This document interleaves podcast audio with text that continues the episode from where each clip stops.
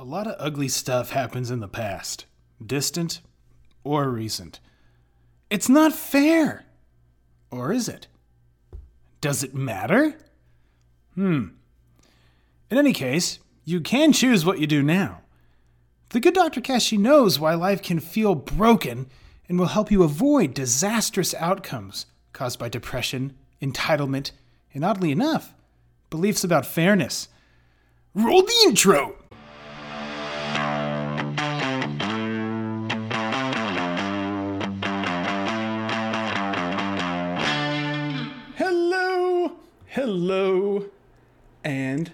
Welcome to Coffee with Kashey. I'm your host, Dr. Trevor Kashey, reminding you that sometimes you need to press the button twice. oh man. Today's today's lesson is taking a closer look at Tabitha's story. Even though she beat her demons with TKN, losing over 100 pounds and counting, fixed her prediabetes, dyslipidemia, high blood pressure, and chronic pain, she got herself some self efficacy and self respect, which she felt was broken for her for entire life, by the way, for her entire life. This all started somewhere. And and after speaking with her, she was okay with me giving a little more of her backstory. After she had after she had her initial coaching session, right, and got all those crazy results very fast that you know about now, some of her past demons were cropping up and causing a bit of a nuisance. And by a bit, I mean quite a bit of a nuisance. So, this is what we did to pulverize them. That reminds me, uh, throw down a hashtag now if something that happened in the past is screwing with you in the present.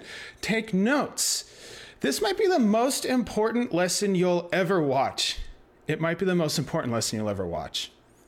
But first, here is what you are learning. Here is what you are learning. Past problems, as far back as childhood, creep into adulthood. And that's frustrating. And that's frustrating. That it is 100% possible, reasonable even, with rational and constructive and scientific thinking to overcome utter atrocities. Dr. Kashey also believes boldly you owe it to yourself to smash that ugliness to bits. And once you leave that ugly part of your life behind, the solution to keeping it behind. So that you can focus on your practical problems in the present and, you know, get your mind and body firing all cylinders. The whole point of starting all of this, right? so here's the story. Here's the story. Tabitha started starving down as a sophomore in high school. Just a kid. With all the nutritional savvy of a sophomore in high school, by the way. Where did that come from? Where did that come from? She attributes to this change in eating behavior, or not eating behavior, as it were, to friends, family, coaches, and people she potentially wanted to date, commenting on her weight and shape. Well, where did the ugly comments about her fatness and awkward shape come from? Was she terribly overweight with an awkward shape? Well, yeah, she was. She was. Why? Well, at an early age, she started using food as a way to deal with stress. And this stress came from a time early in her childhood, early in her childhood, where many chronic long lived stressors come from. Tabitha, this is rough, Tabitha was abused by a family member when she was a pre adolescent. Who or to what extent is her business, and talking about that only adds to, to the negativity. What's clear, however, is that as soon as she was wise enough to understand what happened, her rage started boiling and boiling over all the time at this person, at the universe. When she realized the futility of directing this rage outward, when she realized the futility of directing this rage outward, she would then take that rage out on herself. And when she took that rage out on herself, it made her depressed and destroyed her self worth even more. And this anger and depression and destruction of her self worth prompted these binge eating behaviors. And eventually, this led to the reinforcement of binge eating when she was stressed about anything, completely separate from that ugly event that happened. And this ping ponged back and forth for decades, her whole adult life. Ugh, her whole adult life. And Tabitha attributed attributed her atrocious abuse to clearly and absolutely causing her overeating and binge eating. And it does make perfect sense. Yes, it does. But keep an open mind here with this. Tabitha was wrong. Tabitha was wrong. Why is it wrong that this made her chronically binge? One, these things happen to tens of thousands of people every day. Is it atrocious? Absolutely. Yes, it is a universally moral atrocity. And what's interesting, and the term interesting is used loosely here, by the way, is that the outcomes of each of these people are different. And this is an important lesson. Some people become chronic overeaters. Some of them get crippling anxiety. Some get serially depressed. Some become abusive. Some might become the opposite and totally crazily, you know, nervous anorexic, right? Again, some might become abusers themselves. Some might become activists, others vagrants, some becoming drug addicts. Some people turn out totally fine. Some people become leaders and managers and doctors and teachers. Why? Because of the conscious human component of choice. Is it possible? Yes, during that point in time, her choices were minimal if zero. Yes, yes. Are her choices minimal if zero now? No, no. If this atrocity made her chronically binge and overeat, then every person in this situation, in her situation that had access to food anyway, would have the same outcome. But thankfully, that is wrong. That is wrong. This means that there is a logically substantiated way for Tabitha to turn everything around. And if you have something in your past that's affecting your ability to make rational and constructive decisions, then you can too. Whew, this is emotional. Sorry. The interpretation of the situation in hindsight is what drives behavior more than the event itself. In other words, they all experienced rotten atrocities and they all deal with it differently. And this is good. This means that you can change how you deal with it now. Did she experience an atrocity? Yes. Was she the one that created this rage and depression? Yes. Did she choose to chronically binge and overeat, using that rage and depression as a reason? Yes. Now, this may sound ridiculous given the circumstances, but the reality is that if somebody or something else created her rage and depression, then that means she is too broken to change. That is the alternative. And that is what people, including Tabitha, convince themselves that they are too weak or too broken to change. But people do change, and she has changed. By inferential chaining, this means that although somebody and something else committed an atrocity in the past, she is the one creating her situation in the present. This may sound ugly or, or even brutish, as it's stated anyway, but think of the alternative. The alternative is that her thoughts, her decisions, and her actions all belong to somebody or something else, as if literally possessed by a demon. And as you now know, thankfully, that is complete and utter BS. Tabitha now has the right to choose, which means she now has the right to refuse. this, this is the breath of fresh air Tabitha needed. As soon as she realized she was causing her frustration and misery instead of some ghostly demon of the past, and for that reason, she would be the one that changed it. That's good.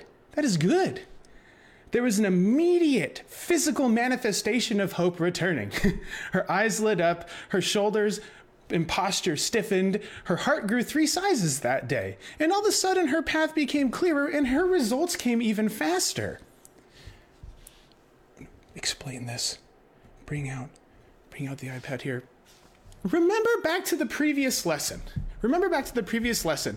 Beliefs and thoughts and decisions, they're all melded together. They're all melded together in this space between. Dr. Viktor Frankl's pesky space between stimulus and response. Okay? If what Tabitha originally thought was true, if what Tabitha originally thought was true, then the stimulus, here, this is correct, then the stimulus, in this case, ugly memories or imagined situations, would lead directly to her impulsive response. R, which is binge eating and overeating, resulting in a negative and destructive outcome. Oh, weight gain, health problems, self denigration, and further stimulating her anger and depression and binge eating. Mm. Okay? Completely. If that is the case, if that is the exact case, then what ends up happening is that the stimulus is skipping directly to response, skipping directly to response. Do you know what that implies? It implies that her beliefs, her thoughts about her beliefs, and her decisions about those thoughts have been completely eradicated have been completely eradicated from the equation as if her response to the stimulus was automatic as if it was automatic and that her thoughts and decisions and feelings and belief systems and all of that stuff was poof did nothing. Is it possible to perform a complicated behavior automatically? No. No. Actions require decisions. Actions require decisions. Decisions require thoughts about acting, urges, and action tendencies, as it were. And those thoughts require belief systems in which to ground them. Ah, ah. Tabitha believed she was weak and broken because of the crazy demandingness she has in the present of herself as a child. That is her belief. this, this is a distorted belief. Recall the three major pillars of distorted beliefs there's low frustration, that life should be as frustrating as I want it to be, high levels of entitlement, that I must get what I want, and universal fairness, that I need to be treated my version of fair. Restated, this means I must perform to my standard or else. I need the things I desire or else. And people have to treat me well or else. Or else what? Or else what? Or else life is miserable and I can't stand it. And to substantiate just how miserable life is, I'm going to do something silly and sabotage myself, therefore proving via, via my distorted beliefs that life is a disaster. Which then goes and auto restimulates, right? If life falls short, if life falls short of your demandingness, what do you do? You disasterify. You disasterify. Why did this have to happen to me? What did I do? Fairness and frustration. I should have bitten and scratched and screamed more. Anything. Why did I have to be so weak? I should have been stronger. Frustration, entitlement, fairness. And now, because I failed at meeting the current adult demands of a child in the past, I must avoid these rotten memories, fairness and frustration, and therefore deserve to punish myself forever, entitlement and fairness, because of how weak and broken I am and how my entire life is, disasterification. And you wonder why regular programs totally fail you every time? Well, TKN knows exactly why. Tabitha's story of triumph at TKN is the perfect example.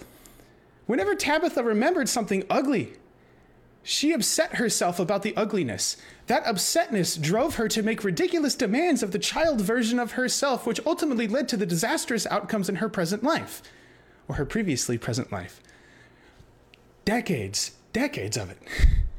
Now, since she's at TKN, as these problems pop up, as they always will, but less and less. I coached her to start looking for these distorted beliefs, this demandingness and this disasterification of a small child in the past, of a person that is now dead, interestingly enough. And instead, use her rational, constructive, and scientific mindedness to smash that to bits. And then have Tabitha replace them on purpose with new, more effective ways to think, believe, and act rationally and constructively and scientifically. Hot damn. So, whenever you feel upset and off, search for your demands, search for your disasters. And once you track them down, use your rational and constructive thinking to pulverize them and replace them with rational priorities and practical actions instead. And of course, TKN is always here to help you with that. So let's summarize this. Here's what you've learned that past problems, even way early on in life, they creep into adulthood, and that's frustrating. Frustrating is all hell, many times. And that it is 100% possible, reasonable even, to overcome utter atrocities. And Dr. Kashey goes as far as saying that you even owe it to yourself to use rational, constructive, and scientific thinking to shred it up. So that when, once you leave that ugly part of your life behind, the solution to keeping it behind you means that it is the solution to keeping it behind you so that you can focus on your practical problems in the present. and, you know, get your mind and body firing on all cylinders. The whole point of all of this, why you started. So if you've made it through this lesson, remember to throw down a hashtag now if this resonated with you and something that happened in the past is screwing with you in the present. Want to continue having coffee with Dr. Kashey? Head over to iTunes to subscribe, rate, and leave a review. It is very much appreciated. Thank you, and see you next week. Dr. Kashey is out.